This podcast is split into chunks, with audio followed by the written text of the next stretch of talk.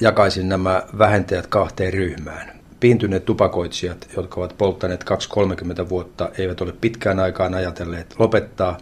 Ja tälle piintyneelle tupakoitsijaryhmälle, joka polttaa askin, ehkä kaksikin, jotkut jopa kolme askia päivässä, niin he kaikki haluavat lopettaa, koska 70 prosenttia tupakoitsista haluaa lopettaa, niin heille on erinomainen idea se, että he jo kaksi-kolme kuukautta ennen lopettamispäivää ottavat esimerkiksi nikotiinipurukumisavukkeen asemasta ja pyrkivät tietoisesti vähentämään.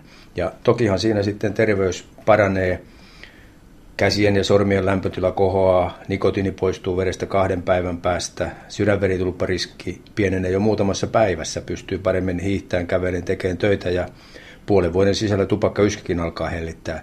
Eli he huomaavat tämän vähentämisen.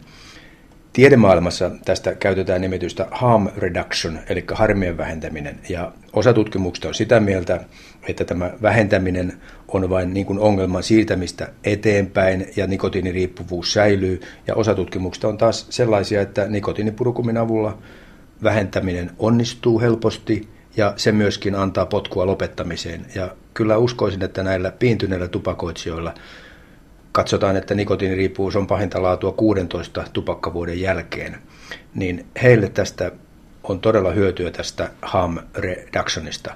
Mutta sitten on toinen ryhmä. Olen itse naistentautien erikoislääkäri, hoidan paljon odottavia äitejä ja puhun nuorille naisille tupakoinnista. Tupakointi kulkee käsikädessä vähäisen koulutuksen kanssa ja ammattikoulujen tytöistä melkein joka toinen polttaa, jos se tulee raskaaksi alle 20-vuotiaana. Ja heille ei minkäänlaista vähentämistä, vaan kerrasta poikki cold turkey, se on heille viestini ja he eivät ole niin nikotiiniriippuvaisia yleensä, etteivät pysty lopettamaan ja sitten myöskin itse syytökset siellä alkuraskaudessa, kun raskaustesti plussaa siellä pesukoneen päällä kylppärissä. Olen lopettanut jo ennen raskautta, on helppo lopettaa. Toki alkuraskaudessa lopettaminenkin hyödyttää, mutta viestini heille kuuluu lopeta ennen raskautta, ei mitään vähentämistä. Ja sitten on toki nämä aikuiset ihmiset, jotka polttaa vähemmän, ovat lukeneet tupakan terveyshaitoista, ovat hyvin tietoisia.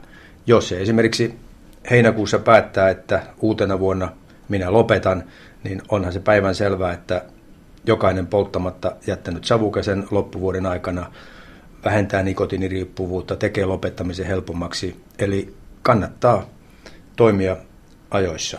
Jokainen chanssi on mahdollisuus.